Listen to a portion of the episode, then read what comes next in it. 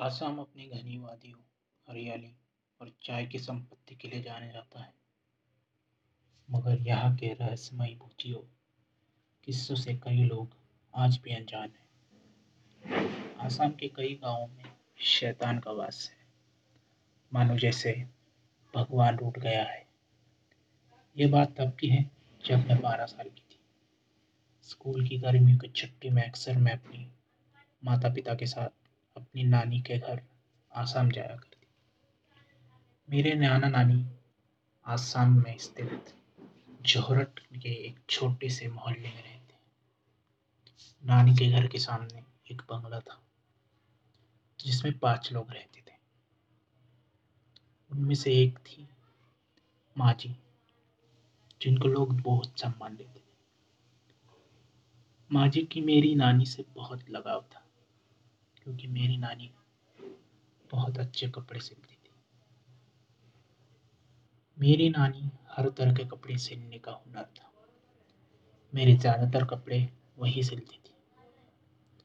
नानी माजी के लिए त्योहार पर सलवार कमीज सिलती थी और उसके अंदर जेब भी सिलाती। पुराने लोग ज़्यादातर बैग या पर्स नहीं लेते। माँ जी उस जेब में हमेशा पैसे रखती। एक दिन माँ जी बहुत बीमार हो गई। उनके घर वालों ने उनका इलाज भी नहीं करवाया था। मेरी नानी भी माँ जी की सेवा करती तो उनके बेटे और बहू नानी को भगा देते। कुछ दिन बाद माँ जी की मृत्यु हो गई। मेरी नानी ने माँ जी के शव को उनके पसंदीदा पीले रंग का सलवार कमीज सिलाकर पहनाया। अंतिम संस्कार से पहने। पर नानी इस बार दुख में जेब से लाना भूल गई और फिर माँ जी का अंतिम संस्कार में भी हो गया। दो दिन बाद जब नानी ने सुबह अपने घरों का दरवाज़ा खोला तो उनको साक्षात माँ जी दिखाई। उसी पीले रंग के सलवार कमीज में माँ जी ने कहा, देख मैं कैसी लग रही हूँ? इस बार तूने मेरे कपड़े में जेब क्यों नहीं सिलाई?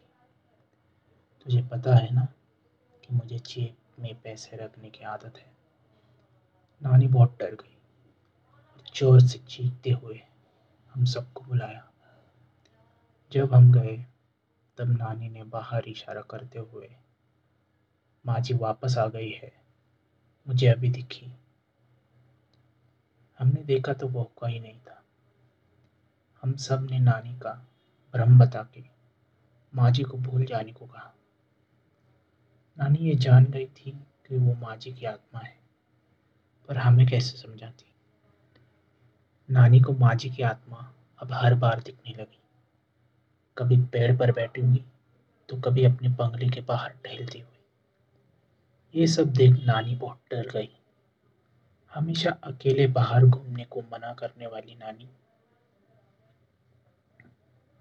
नहीं जानती थी कि खुद उनके ही साथ ये भूतिया हादसा हो गया, हो जाएगा। एक रात नानी की आँख रात को तीन बजे खुली। खिड़की पर कुछ आवाज़ें सुनकर नानी खिड़की के पास गई तो फिर माँ जी की आत्मा उनको दिखी। डर कर नानी बेहोश हो गई और उसी वक्त माजी की आत्मा मेरे नानी के शरीर में प्रवेश कर गई। नानी अब हमारे साथ अजीब डरावना बर्ताव करने लगी। दिन प्रतिदिन उनकी हालत बिगड़ती गई। मेरे घर वालों को ये समझ में आ गया था कि कोई आत्मा का साया है। मेरे घर वालों ने एक सिद्ध पंडित को नानी के बारे में बताया। पंडित का कहना था कि अगर किसी की मृत्यु के बाद की विधि पूरे नियम अनुसार ना हुई हो तो उसकी आत्मा भटकती है और अपने किसी चाहते के शरीर में वास करती है। आत्मा, शांति, हवन और पूजा फिर से करवाई जाए, वरना उस आत्मा को मोक्ष नहीं मिलेगा। मेरे घर वालों ने माँ जी के परिवार से बात की, तब उनका बेटा बोला ये सब अंधविश्वास है। हम नहीं मानते। मेरे घर वालों ने माँ जी को माँ जी के परिवार वालों को भी पंडित जी से मिलवाया। उसके बाद माँ जी की आत्मा शांत थी, हवन और पूरी विधि के साथ पाठ करवाया। दो दिन बाद नानी ठीक हो गई। अब माँ जी की आत्मा उनके शरीर से जा चुकी थी। माँ जी की आत्मा को मोक्ष मिल गया था। नानी की सेहत भी धीरे धीरे सही हो गई। मेरी गर्मियों की छुट्टी भी खत्म हो गई थी। नानी भी स्वस्थ हो चुकी थी। नानी की दुर्दशा देख कर मैं डर गई थी। पर नानी ने मुझे और अपने घर वालों से को तसल्ली देकर वापस खुश खुशी भेज दिया। मगर आज भी मुझे वो पुतिया किस्सा याद आता है तो मेरे रोंगटे खड़े हो जाते हैं। आप भी अपने बड़ों की बातों को अंधविश्वास समझकर भूल मत करिए। और ऐसे रहस्यमय भूतिया जगहों से परिचित रहिए।